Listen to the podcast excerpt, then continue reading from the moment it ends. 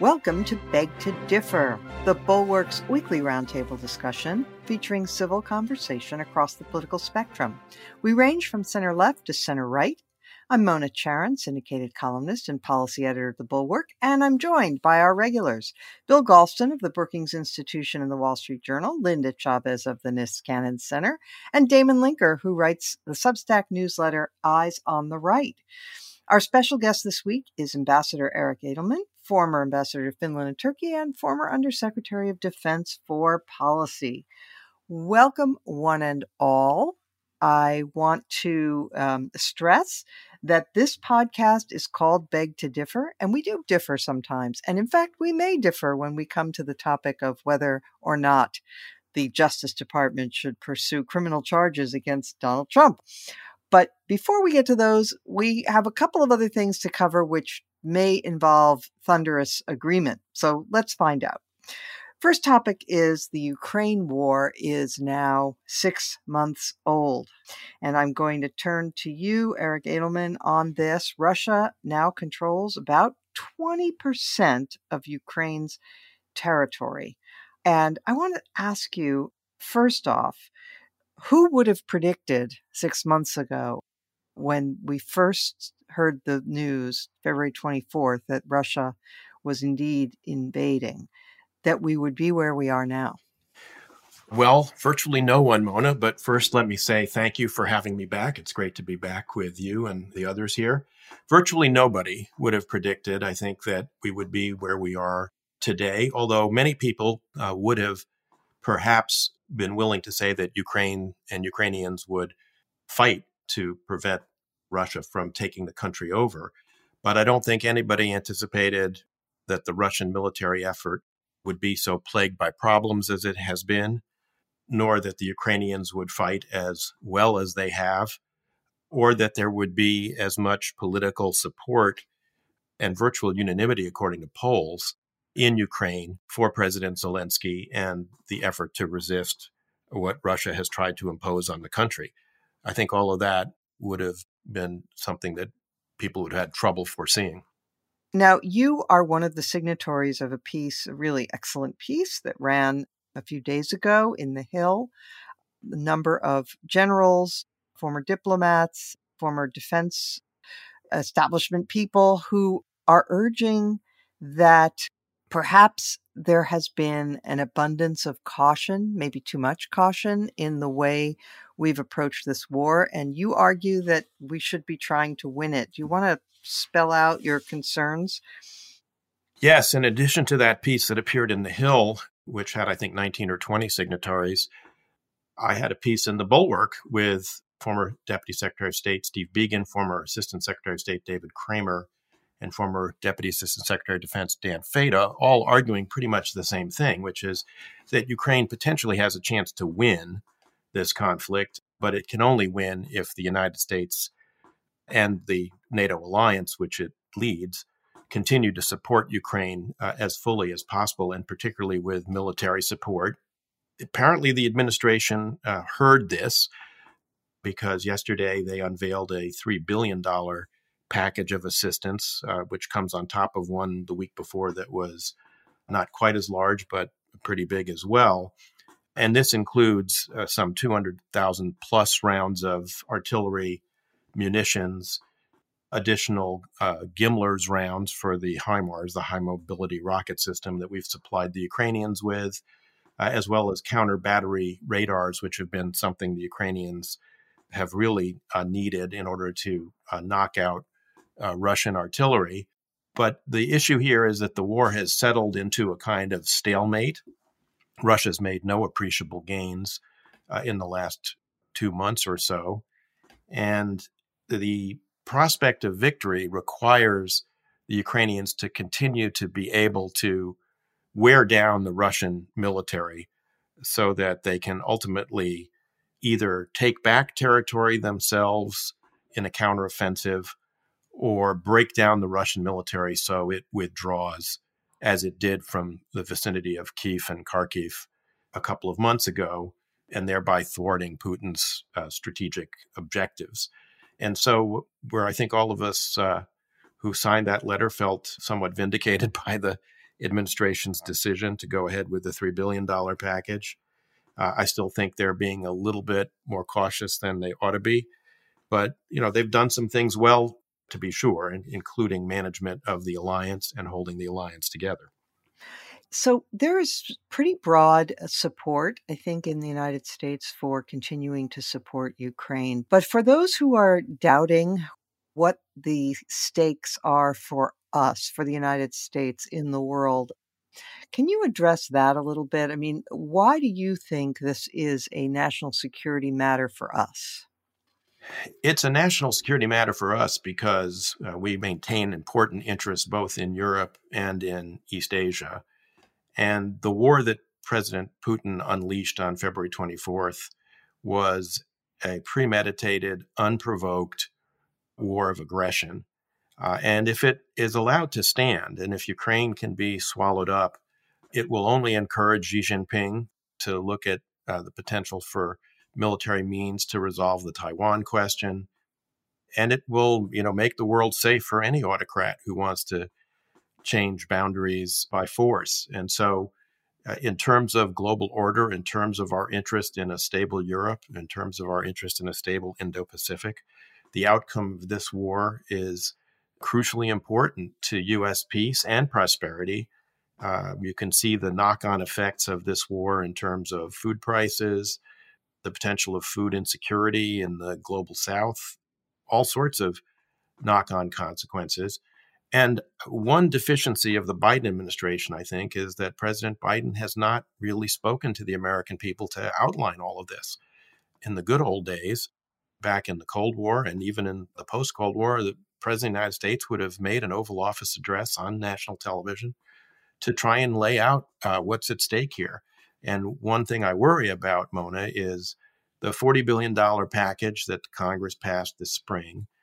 By the late fall, will have been expended, both the economic support, budget support to the Ukrainian government, and the military support that we've been talking about will have been exhausted. And although, as you say, right now, there is pretty robust support for support to Ukraine as measured in polls, there have been two polls out this week one from the Chicago Council on Foreign Affairs and, and one from, I think, Reuters, both which show fairly strong support, somewhat less support among Republicans than Democrats, but basically bipartisan broad support.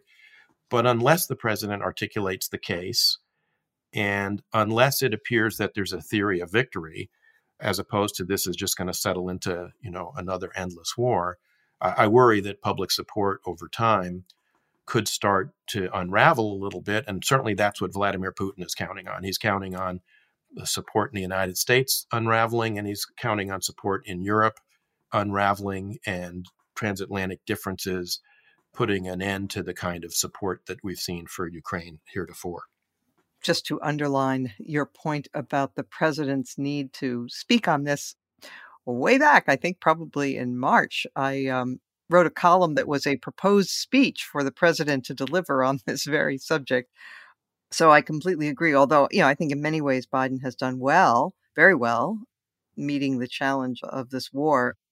He has failed a little bit on the uh, communication side. But uh, Damon, you wanted to make a point. Yeah, I, I, actually had what will be a bit of a build up to a real question for Eric Edelman, and I genuinely don't know the answer to this, so it's not like a kind of analytical gotcha that I'm trying to play. I, I'm going to ask a question, and I, I assume he may have an answer. This has to do with the geostrategic implications of what's going on here. Now, Eric, you mentioned the importance of supporting Ukraine because if we don't do so, that could send a signal to China that there won't be adequately negative repercussions for them if they try to take Taiwan because Russia was allowed to get away with taking Ukraine or at least taking a large bite out of it without paying a sufficiently high cost.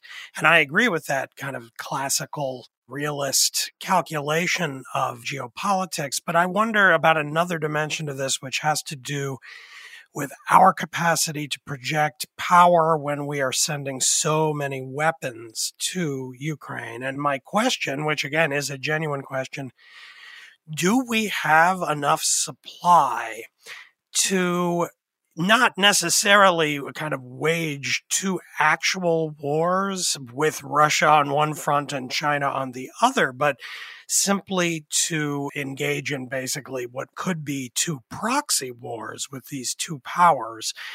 I've seen some reporting on this, but nothing that I very strongly trust that that we are burning through a lot of material here, and the amount of time it takes to produce uh, and replenish these supplies of very high tech weaponry makes me really concerned. If I'm Chairman Xi in uh, China and I'm looking at the situation and I'm thinking, you know, I've been assuming over the next decade I'm going to try to get Taiwan, and I was willing to wait another, say, four to eight years.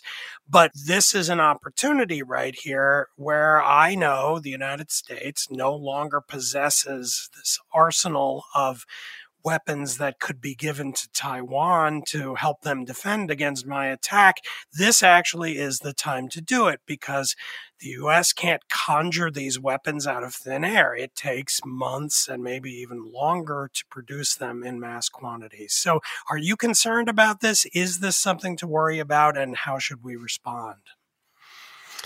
Damon, it's a great question you're 100% right. Uh, munitions uh, shortfalls are a very, very real concern. We've already provided the Ukrainians with something like a third of our Javelin stocks. That's a anti-tank guided missile uh, that has been put to very good use by the Ukrainians.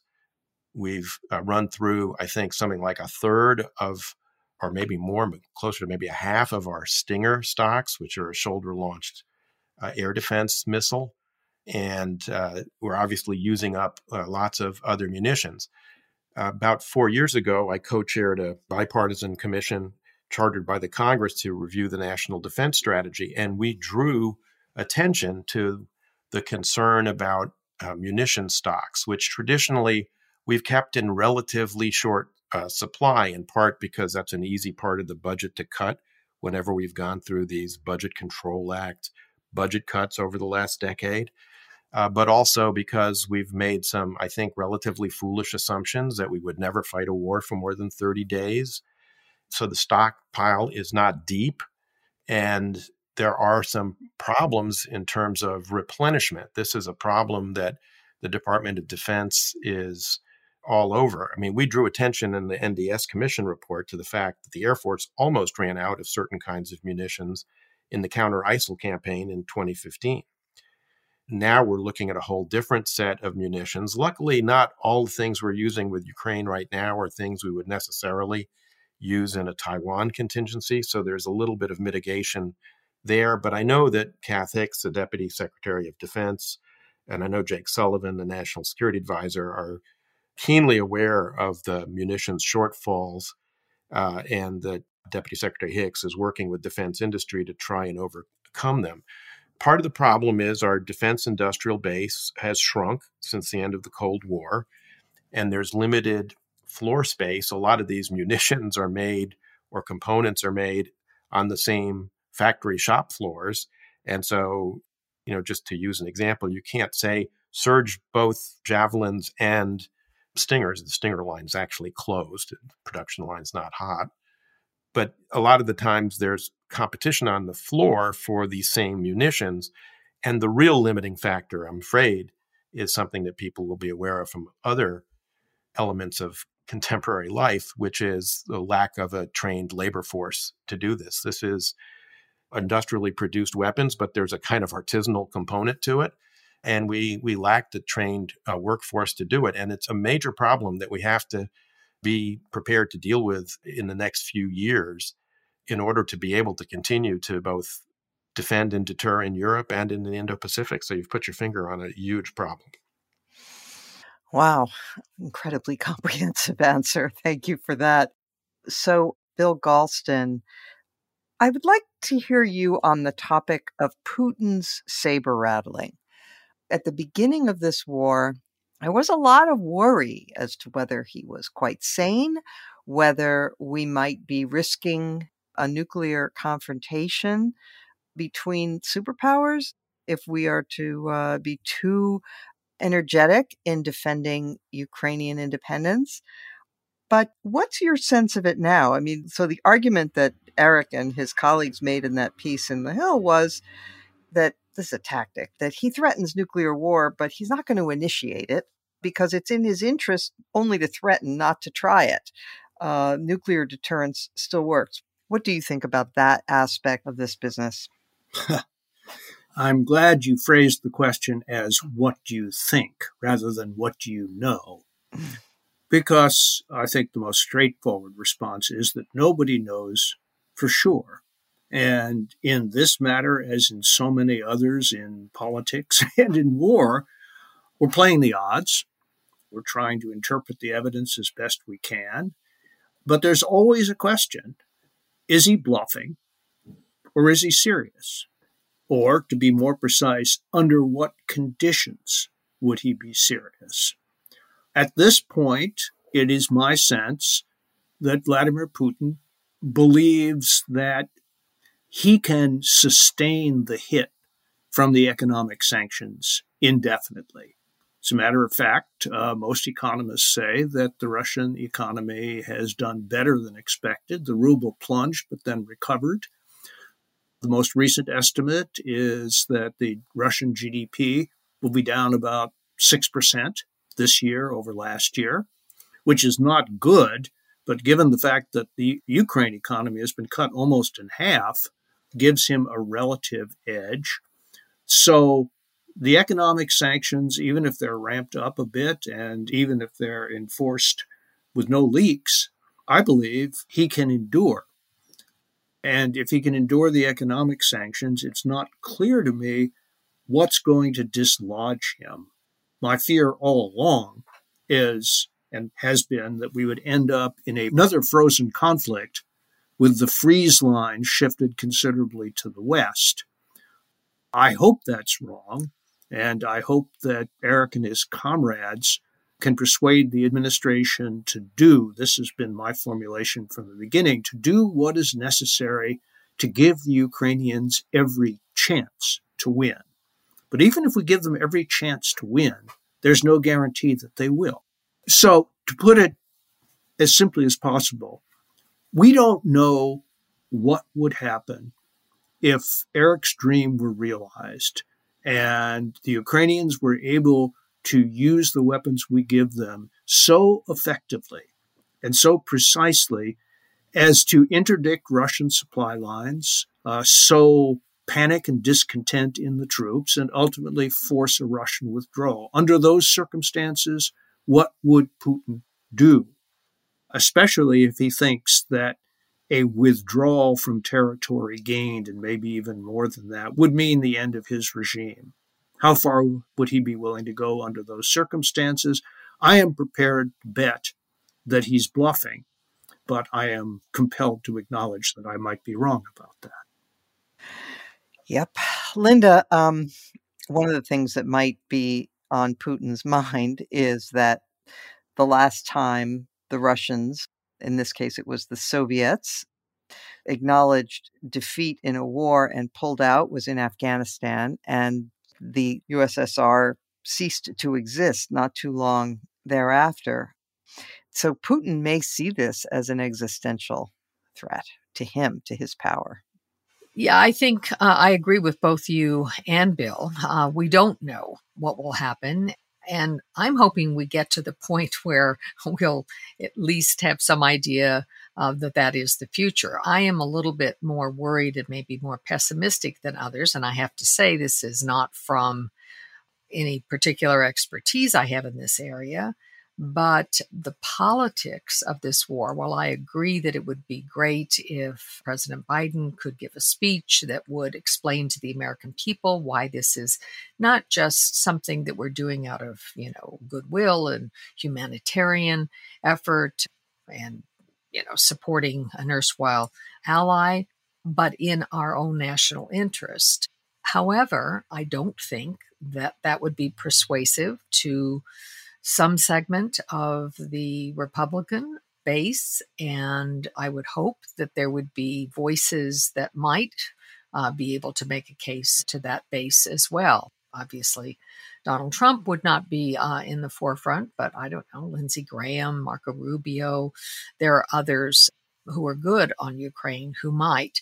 But I'm also very worried about what is going to happen as weather gets colder, and particularly in Europe, and the economic repercussions of this war begin to take a greater toll, particularly in Europe. Uh, in some ways, I think we've seen the worst because uh, gas prices, which did initially spike, have come down and are uh, much more manageable now. But who knows what's going to happen in Europe? And they are so heavily dependent on outside oil and natural gas. And obviously, Russia controls the levers on being able to heat homes in parts of Europe. So I'm worried about that. And it's been six months. I think most of us did not believe it was going to last uh, this long. It looks like it's going to last a great deal longer because I think, as everyone acknowledges, there is a kind of stalemate going on right now.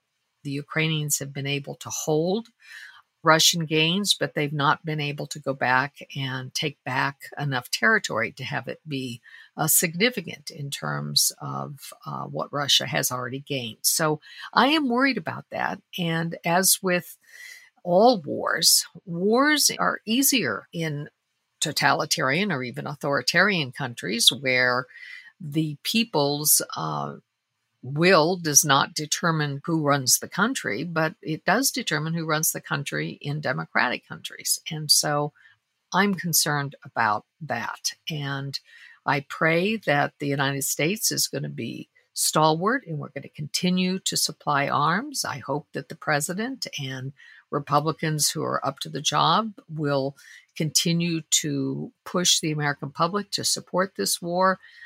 But I'm also concerned about Europe and our European allies because they are absolutely critical to this as well. We cannot do it alone. Thank you for that. All right. With that, we will turn now to our next topic, which is the president's decision to give student loan forgiveness. Damon Linker, I'm going to start with you. The president has been pressured by some people in his own party to forgive some student loans. He didn't do as much as they were asking, but he did a lot. And he's using an emergency provision of the nine, post 9 11 Heroes Act to do this. So it's kind of legally dubious and politically potentially very, very damaging, though that was not obviously their intent. What's your sense of it?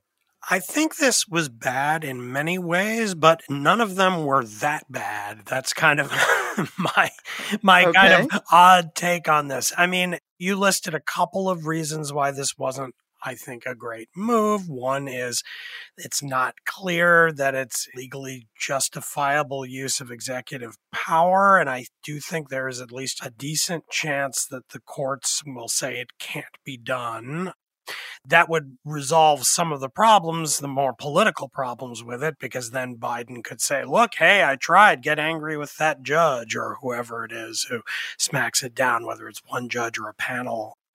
So there's that problem, which does concern me. I, I very much am opposed to the drift toward um, executive orders and governing that way rather than through congressional acts. So that's troubling it's not about the most important thing in the world. So, again, that's one reason why I'm not hugely up in arms about it, but I do sort of scratch my head and think it's not a great idea.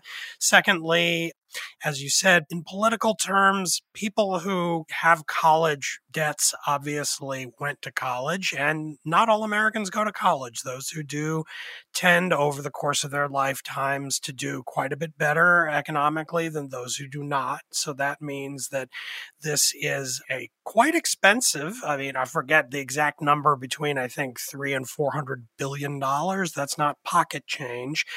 It's a help to people who, over the course of their lifetime, are going to do just fine. And in large part, they're going to do fine because they went to college, which is what is being paid off for them.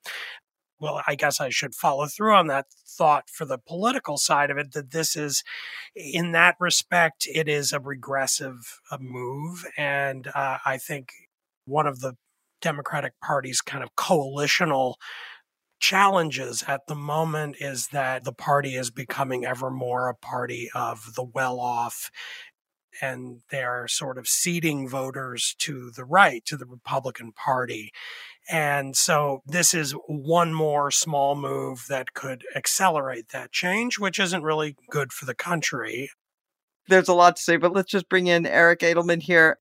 So the Democratic Party which I am not a member of, but I am a well wisher toward because of the state of the Republican Party, has a reputation, I'm sorry to say, of not afflicting the powerful, but comforting the powerful and afflicting the non powerful, or however that expression goes. Because look, this is giving a benefit to people who do not need it people who are going to do just fine, as Damon just said.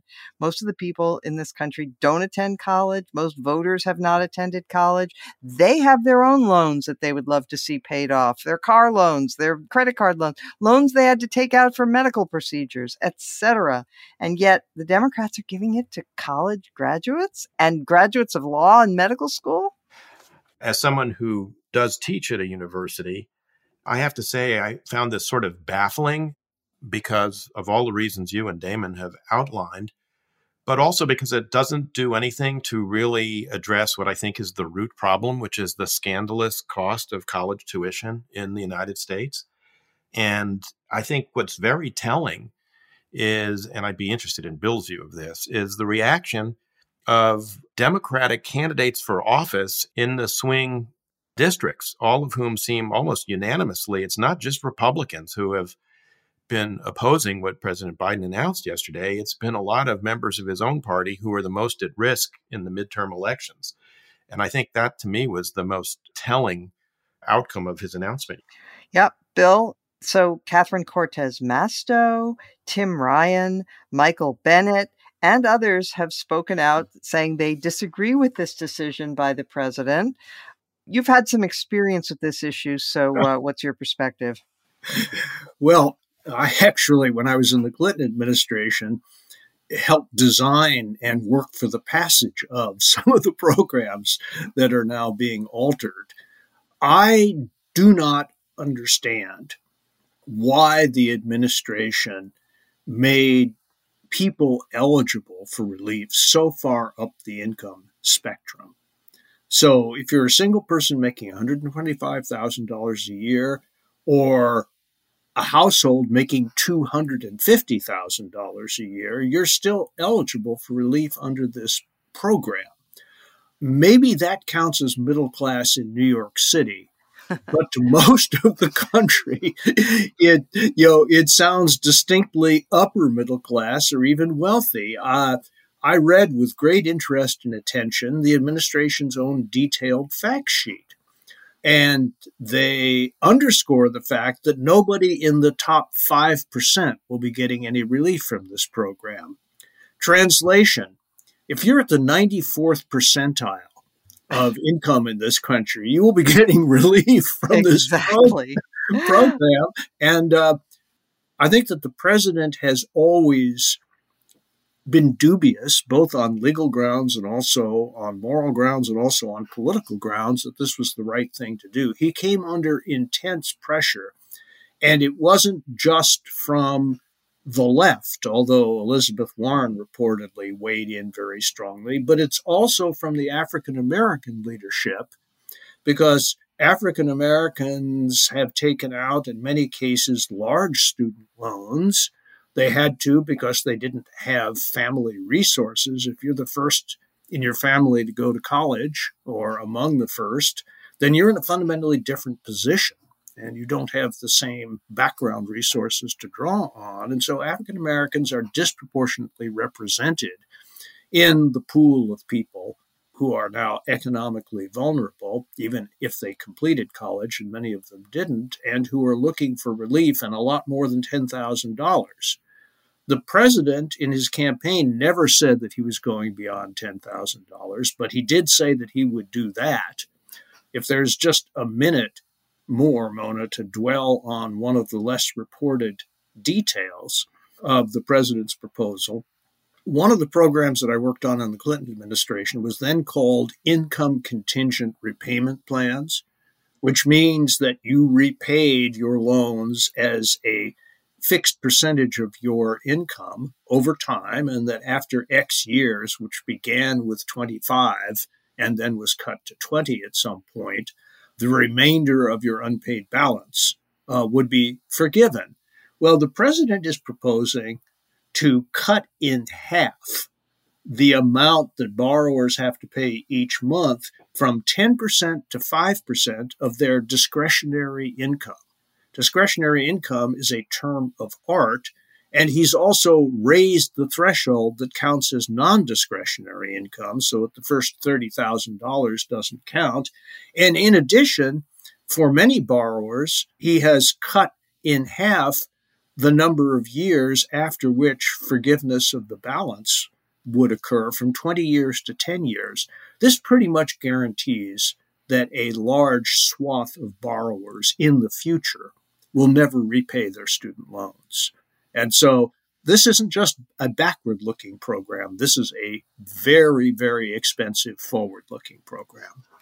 Right. Because it's not as if these loans just go poof. I mean, somebody is going to pay it back, and it's going to be the taxpayers, most of whom did not go to college. Right. Um, so and very um, few of so, whom are making two hundred and fifty thousand. Exactly, exactly. Right. So, Linda, the Republicans are going to make hay out of this just at a moment when the Republicans were kind of rocked back on their heels politically by the decline in gas prices and the reaction to the Dobbs decision and other things now the Republicans have been handed a weapon. They're going to say, you know, well, people who uh, never went to college or who have already paid off their student loans are now going to have to be paying for this, or people who went to community college to save money. You know, all of those people may be very resentful. And then let me just ask you about the matter that Damon alluded to, namely moral hazard. So, this is something that too infrequently gets considered when people are trying to supposedly do good with government money, which is are you going to be encouraging bad behavior by this action? And Linda, for as long as we've been around and we've been paying attention to politics, we've heard year in and year out college and universities are too expensive. We have to make it more affordable to go to university. And so we've been subsidizing it and subsidizing it and subsidizing it. And the universities, which are businesses, have been saying, thank you very much and pocketing the money and raising their Absolutely. tuition something like between four and five times the rate of inflation. And around we go. You're absolutely right. Look, this is one of the most monumentally bad ideas that this administration has come up with for all of the reasons you said and more. Look, I do think that education is important. I wouldn't be on this show right now if I hadn't had a chance to go to college. My dad had a ninth grade education. My mom mm-hmm. finished high school. If I hadn't gone to college, I wouldn't be doing what I'm doing today. It was an enormous boost to me. And by the way, I had to work, I had to borrow, and I had to pay back those loans. Now, college was a lot more affordable when I went to college. And you raise a very important point when you have this great infusion of federal dollars, taxpayer dollars into education, what you're going to see is it's not going to get cheaper, it's going to get more expensive. You can chart what has happened to the cost of education and overlay the infusion of federal dollars in, and you'll see they go in the same path. The more money we pour in, the more expensive the programs get. What it doesn't address is something very fundamental. I mean, we've talked a lot about the number of Americans who don't go to college. That is not as lamentable as we sometimes make it seem.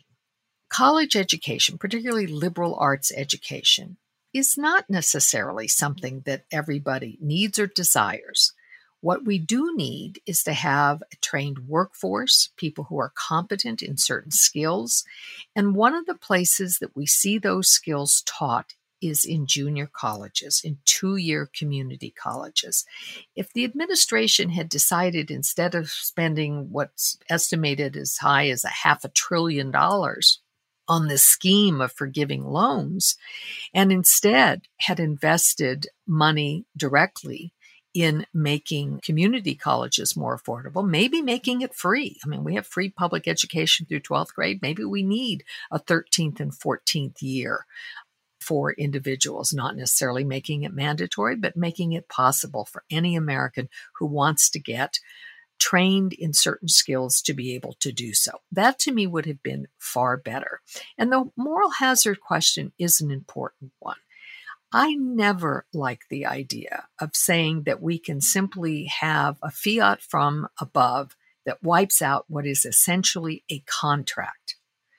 There is a contract between a borrower and a lender that that borrower is going to pay back the money under the terms in which he or she signed the loan.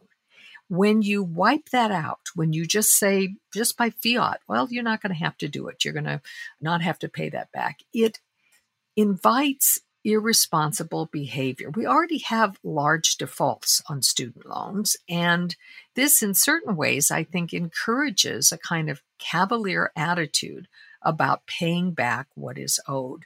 And as others or have, incurring the debt in the first in place. the first People place, that's thinking, right. I'll take on more debt because they're going to bail me out. Absolutely. Yeah, and and again, you know, choosing a higher cost education, perhaps at a private school, as opposed to going to a public university, or again, immediately going into a four year institution when for a lot of students starting out in a two year institution is better for them. They may find that they love it and they want to pursue a four year degree, but they at least have the opportunity to get a taste of that before they start incurring tens of thousands of dollars of debt. So it's just a monumentally bad idea.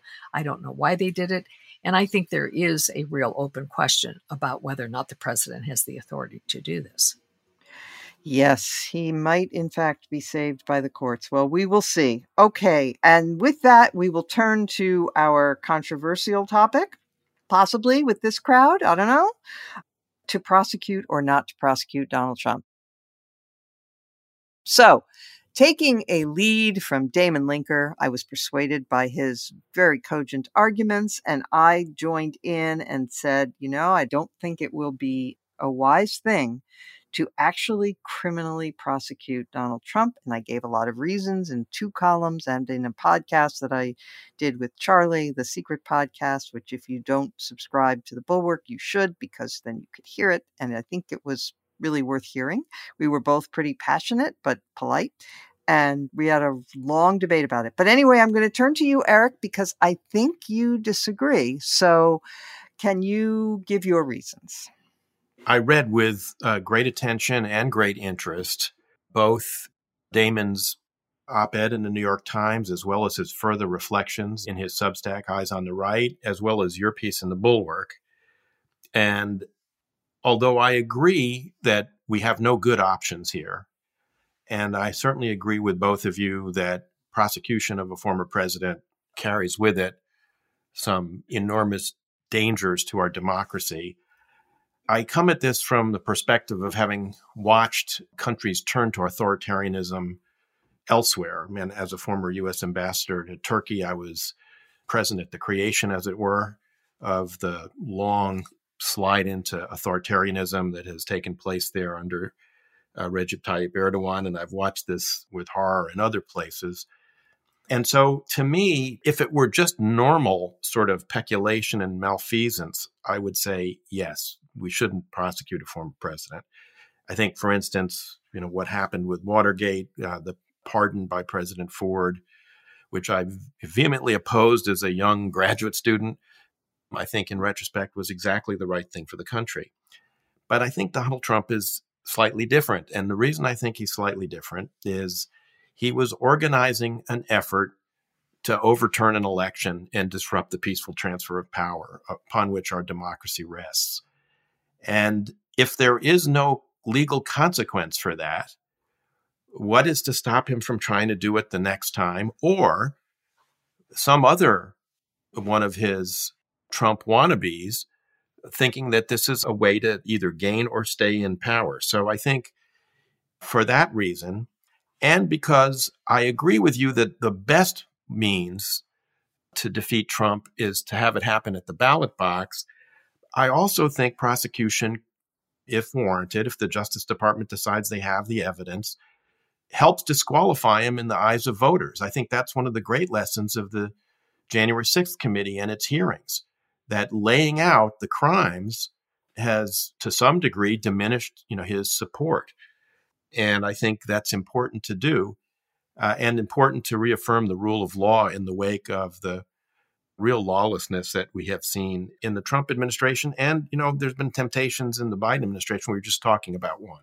which was the use of a dubious uh, legal basis to forgive student loans. So, for all of those reasons, I find myself coming down on Charlie's side with the notion of the Justice Department pursuing the cases against him, both on the effort to overturn the election and the incredible mishandling of classified information which, by the way, he turned into a felony by signing the law that made much of this a felonious action.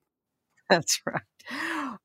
Thank you. Damon, one of the weird aspects of this debate for me is that I am emotionally a thousand percent for wanting to see Donald Trump frog marched off into prison in an orange jumpsuit, orange being his color uh, but not being too frivolous about it. Really, it is really, really important to vindicate the rule of law in this country, to reify the principle that no one is above the law, and actually there should be a higher standard for people in positions of authority than for an ordinary person. I believe all of that passionately, but as a prudential matter, I am worried that we are, and I know you are too, that we're sort of as a society on a knife's edge, and I am worried about presenting Donald Trump with an opportunity that a trial would be to sort of corral all of the Republicans into his corner again and make himself the center of attention and make himself the issue so that people will lose all objectivity and the rule of law will be trashed by the trial itself. Exactly. You know, I'm working on a final post for the Substack to deal with this and then I'm going to leave it behind for a while because I'm getting sick of it. I mean, I've written yeah. about like thousands and thousands of words about this by now. And I do think I've sort of said my piece. And one reason why I want to leave it behind by now uh, is that so many people I respect and look up to, including Eric here on the podcast and maybe others on the podcast, are on the other side. And Charlie Sykes is another. And none of them have convinced me, but I sort of feel like I've done my best and uh, I want to kind of concede that, you know, none of us really know what the end result of any of these different paths forward is going to be. Um, I would simply say, as a, my kind of last word on the topic, Eric said early on in his comments because of Trump's behavior in trying to overturn an election, we need to show that there's some legal consequence for this to vindicate the rule of law. The kind of crux of what I've been trying to argue and what I've written on this has to do with that keyword we. Who is the we who would be prosecuting and trying to send to jail the former Republican president of the United States? Well, if it is the rule of law we're talking about here, this should be most of the country. There's no rule about it being 100% of the country. There can always be kind of extremists and flakes and, and people who are too apathetic to care either way or like Trump because he has nice hair or whatever the case.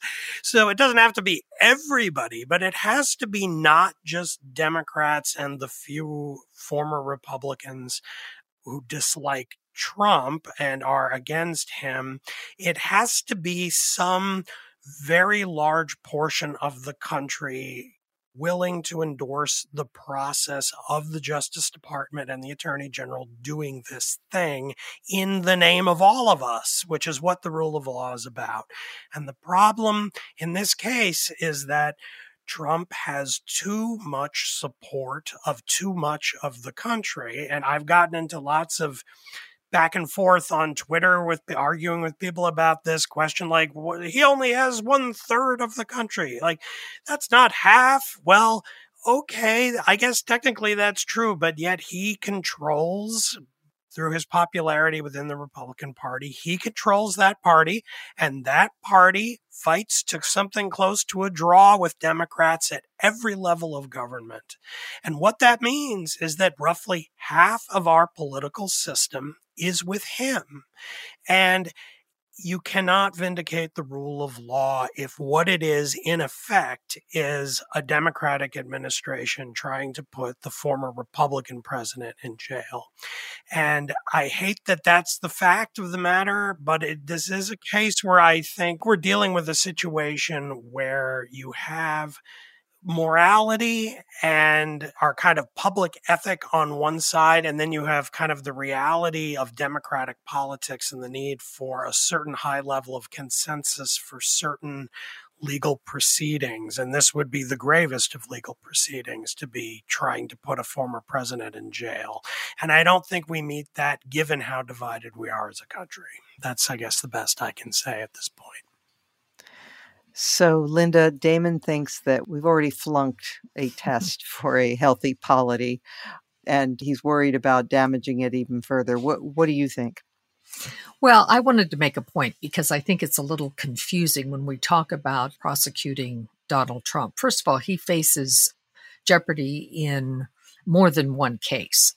I might be persuaded that the prosecution of Donald Trump in terms of the Espionage Act or some of the other provisions of law that he has broken by his handling of classified documents, etc., might not be the best thing for this administration to pursue. But I think when it comes to the attempted coup, which is exactly what it was, to try to overturn the results of a U.S. election that I think cannot be ignored. And, you know, we keep talking about federal prosecution. Well, you know, there is this state case in the state of Georgia, and the uh, district attorney in Fulton County, I think, has both better laws on her side in terms of state law directing what may and may not be done in interfering with an election. She also has a lot of experience pursuing RICO prosecutions. Uh, she did it very successfully against the teachers union in Atlanta. And I think that she is building a case to show that there was, in fact, a conspiracy to overturn the election that Donald Trump helped lead, uh, but others were involved John Eastman, Rudy Giuliani, and others in that state. And I think that while Damon might be right that if you have a federal prosecution, that it is going to be divisive in the National Republican Party, is going to rally around the former president, that it is possible that if she builds a good case in Georgia, that it wouldn't have quite the same effect. And some would dismiss it, saying, well, this is a you know, a Democrat politician in Atlanta. But if you had an actual jury trial and he actually was convicted alongside others who were part of this coup attempt, I mean, we do have a recording of Donald Trump saying, find me you know, 11,780 votes, which is one more than he needed to overturn the results of the uh, election in Georgia. We have such good evidence in that case, it seems, that I am very much for him being held responsible for organizing, directing a an attempt to overturn an American election. Could I just jump in to clarify that I, I do not disagree with anything Linda just said. I, everything that I've been arguing about this topic is about a federal case. Gotcha. If one of the states, including Georgia, thinks they have the goods on him, that I don't think raises the same kind of existential stakes that I've been concerned with. Yeah, thanks. Bill Galston, I want to address with you the problem of striking at the king and missing so, you know, it just feels to me as if this trial, and I, I agree with Damon, I'm talking about a, a federal trial. It would be such a circus, it would make every other sort of trial of the century pale by comparison. Everybody would be transfixed by it, every little thing. And trials, you know, relying upon the judgment of 12 Americans for such a monumental issue, it seems to me, is iffy. Things go wrong. Lawyers make mistakes. Judges make mistakes. Juries do things you don't expect. And if he is acquitted, if there are a few members of the jury, for example, who just really like Trump, and there are a lot of Americans who do, you know, and sort of engage in their own little private jury nullification, then you have an even more emboldened and empowered Trump who says, look at everything they threw at me and nothing worked. So that is another risk to this path. One of Donald Trump's many sins against our constitutional order is that he has left us with no good choices. Mm-hmm. When I was an undergraduate and read Aristotle's Ethics for the first time, I came early on to a passage that made a profound impact on me. When Aristotle, in the course of talking about deliberation, said, We do not deliberate about certainties. We don't deliberate about mathematics. We don't deliberate about astrophysics, right? We're trying to establish a truth. And deliberation is the wrong term to apply to that search for truth. We deliberate about matters that are inherently uncertain. And that's why there's so much disagreement among people of goodwill in politics. You know, we are trying to ponder the imponderable.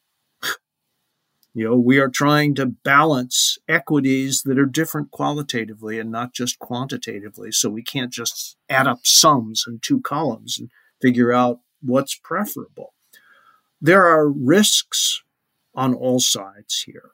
Three months ago, I was where you and Damon now are. I've moved in part because I think the biggest victory of all for Donald Trump would be to use his popularity to bluff the legal system or coerce the legal system into not doing what, in my judgment, is clearly warranted. That would send a huge signal. This guy is so strong that he is above and beyond the law. And I think that would do as much to embolden his supporters as any trial possibly could. Having said that, I could be wrong. That could turn out to be a colossal misjudgment. And that's a chance that all of us have to take when we're opining about the imponderable.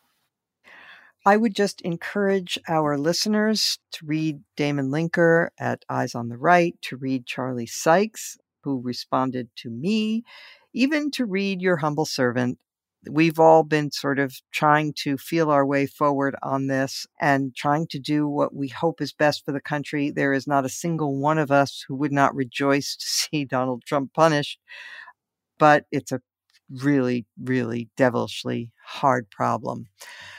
With that, we will turn to our highlights and lowlights of the week. And I will start with you, Damon Linker. Well, that's actually a nice transition because my uh, highlight of the week actually relates to this last topic that we've been discussing this uh, issue of what to do about our Trump problem and his possible prosecution. One of my favorite writers on issues related to these topics is Jack Goldsmith. I believe he was uh, on the podcast at least once in the past. Um, yes. Uh, he uh, writes for a number of places, but he's often at Lawfare, an excellent website. And um, a couple of weeks ago, shortly after the Mar a Lago search or raid, depending on how you put it, he wrote a very good piece talking, as he often does, about kind of the federal law involved with classification of documents and so forth. And he, he sort of expressed some ambivalence about whether it would be a good idea to try charging Trump with violating laws related to these things. And the liberal journalist uh, named Josh Marshall wrote a response in which he very strongly came out in favor of prosecuting Trump, saying he's broken all so many laws, and now look, he's broken even more relating to these documents. To which Jack Goldsmith then wrote a response, which came out on Wednesday, August 17th. This is titled Prosecuting Trump, a reply to Josh Marshall. I really recommend this to uh, readers both for itself as a very good statement, but also because of the links within it to previous writings of Goldsmith's, in which he makes the tentative statement that it's not even clear that Trump has broken any federal laws. Now, this is an amazing thing to say simply because if you watch the news and follow commentators from across the political spectrum who are not in the Trump tank, you will hear overwhelming assumptions from people all the time about Trump obviously is a criminal. And then the debate that I've been engaged in now for weeks is what do we do about him being a criminal? Do we prosecute him or not? Does he get away with it? Is it a, a vindication or an attack on the rule of law by doing or not doing that? But Goldsmith points out that from publicly available information, and he concedes that it's possible that Merrick Garland knows things that he doesn't that show that, in fact, Trump is guilty of breaking these laws certain laws. But Goldsmith is not convinced entirely that this is the case. Now, he, with Bob Bauer, wrote a very good book which I think was the occasion of his visit on the podcast, in which he went through this problem and proposed all kinds of new laws that should be passed to make sure that the next time we get a Trump, God forbid, in the White House, that actually a lot more things will be ruled illegal. So if you're really looking to dive into the question of really what are we even talking about here, I really recommend this piece by Jack Goldsmith at Lawfare, Prosecuting Trump, a reply to Josh Marshall. Thank you. Eric Edelman. Well, I'm a big fan of the late political scientist V.O. Key. Bill Galston will remember him, who uh, reputedly once said that he believed in the sober second thought of the American voter. And so my highlight of the week was the American voter on Tuesday who uh, seemed to have rewarded moderation for the most part in both parties. And that for me was a highlight. The low light was the FSB, the Russian successor to the KGB, which, after many years of fecklessness in solving high profile crimes in Russia, like the assassination of Boris Nemtsov or Anna Politkovskaya, the journalist, in 36 hours, amazingly seems to have solved the assassination of Dasha Dugina um, with a story that was so preposterous that it uh, seems to have completely fallen apart on first glance. And in fact, they're not really even selling this at home. So that to me just was one more example of how feckless and foolish President Putin's apparatchiks have been. Thank you. Uh, we didn't even have a chance to get into it when we were discussing Ukraine, but uh, one of the big stories that has broken over the last couple of weeks is just how poor the intelligence was that the FSB supplied to Putin about Ukraine before the invasion. Yep. Okay. Thank you. Bill Galston. Well, I'm going to do what I rarely do, and that is highlight a point of personal vindication. As beg to differ listeners will know, uh, it's been my position from the outset that the Supreme Court decision overturning Roe v. Wade would have a material impact on the midterm elections. And the evidence has been mounting that that is the case. Survey research has indicated that Democrats are giving a much higher priority to this issue than they did before the court. The enthusiasm gap has narrowed significantly, and 538, the website, came out with a very good before and after study. You know, how special elections were going before the Supreme Court's decision and how they've been going since. And Democrats were underperforming their district's expectations by about two percentage points before the decision was handed down. And in the special election since, they've overperformed by nine percentage points. That is a big, big shift and the special election in New York State, where the Democrat, Mr. Ryan, ran almost entirely on the choice issue, went the Democrats' way, even though the district tilts Republican by a significant margin. So I think that the doubt about the impact of abortion on the midterm elections is being dispelled, and the question now is only how big an impact it will have. Agreed. And uh, just have to add that Democrats have gotten a huge assist from the kinds of radical Republicans who have been saying they're against abortion, no exceptions, not for rape, not for incest, and so forth. You know what the national support for that position is? Nine percent. Nine percent. I'm surprised it's even that high. Well, but, there are a lot uh, of crazy right. people in this country. There, I guess. okay, thank you, Linda Chavez. I actually have a low light this week that is really somewhat painful for me on a personal basis. It has to do with the Wall Street Journal editorial page. I'm sure, Mona, that you, like I was, the type of person who, for many, many years, when the newspapers came in in the old days, we used to actually get them at our doorstep and uh, you'd bring it in. The first thing I would do is open the Wall Street Journal and open to the editorial page and be enlightened be educated, feel that some of my instincts on particular issues were vindicated by what was written on those pages. And I don't feel that way anymore. And this week, my low light of the week was an editorial, uh, an op ed on the editorial page that was titled The Trump Warrant Had No Legal Basis. And it was written by David Rivkin Jr. and Lee Casey, both of whom served in previous administrations, the Reagan and the George H.W. Uh, Bush administrations. And I haven't read the piece that Damon referred to yet, and maybe Mr. Goldsmith makes uh, points that Rivkin and Lee Casey did not make in their piece. Uh, they were speaking specifically of the Presidential Records Act, and they contend that Trump did not violate that act. And just on its face, I thought their argument was ludicrous. That any idea that the Presidential Records Act would approve of the kind of behavior that Trump engaged in in terms of treating documents which are not his personal property but rather belong to the people of the United States that was just a ludicrous argument. And, you know, what I lament in terms of the Wall Street Journal's editorial page is the way in which on so many issues uh, regarding Trump. While the editorials have sometimes condemned Trump and his personal behavior, that they continue to perpetuate uh, the notion that there was something called a Russia collusion hoax and that this was a plot that was put together by Hillary Clinton and her supporters meant to unravel the Trump administration. And I just have seen a deterioration in uh, the quality of their arguments and the quality of some of the pieces that they choose to print. And that's my low light for the week.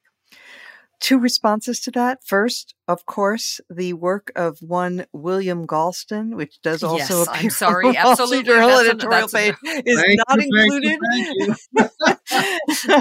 sorry, I should have said that Um, at the onset. But second, I completely agree. I mean, this has been a source of grief for me as well. Sort of the old Wall Street Journal was so reliable and and terrific and uh, enlightening, as you say, and they have gradually lowered their standards over the Trump years and become sometimes almost downright conspiratorial in tone, but often just, you know, engaging in orgies of whataboutism. I just happened to glance at a piece by another columnist, Holman Jenkins, last week, and you know he was saying that Adam Schiff had lied and dissembled just as badly as Donald Trump ever had. I thought, what? I mean, you know, that is just you know, I'm not saying that Adam Schiff is a Boy Scout or an angel or whatever, but I mean, the comparison is so over the top and ridiculous. But that's the sort of thing you will find in the journal these days. And no, it's just another source of, you know, another example of our national decline. What can I say? And I know some of our listeners are going to say, no, it was just the right. The right has always been like this. And I would just say, no, no, it hasn't. Okay, my highlight is a piece again that harkens back to the discussion about what to do about our Trump problem. It's by Jason Willick in the Washington Post, and it's called What Biden Could Gain from Pardoning Trump. And uh, he spins out a thought experiment that, you know, the Department of Justice does indeed bring charges, and then Biden elects to pardon Trump. And it's an interesting thought experiment, as I say. I have reasons to doubt that it would actually work. One of our readers, Ann Womble, wrote to me this week and said, you know, what about the pardon option? And my reaction was, I don't think Trump would accept a pardon because he knows that an indictment and a trial would be good for him. So I don't know. But as we said earlier, these are very, very difficult matters to think through, and we none of us has a crystal ball. And uh, it's worth thinking about all of the different options. And Willick presents one very interesting one. And with that, I want to thank everyone. I want to thank Eric Edelman for joining us. Always a privilege to have you with us. I want to thank our producer, Katie Cooper, and our sound engineer, Joe Armstrong, and of course, our wonderful listeners who are wonderful but aren't doing quite enough in terms of word of mouth to get the word out there about what a great podcast this is and how you can't live without it. So, people write and tell me that, that they listen every week. So if you do, please tell your friends. We will be back next week as every week. Thank you all very much.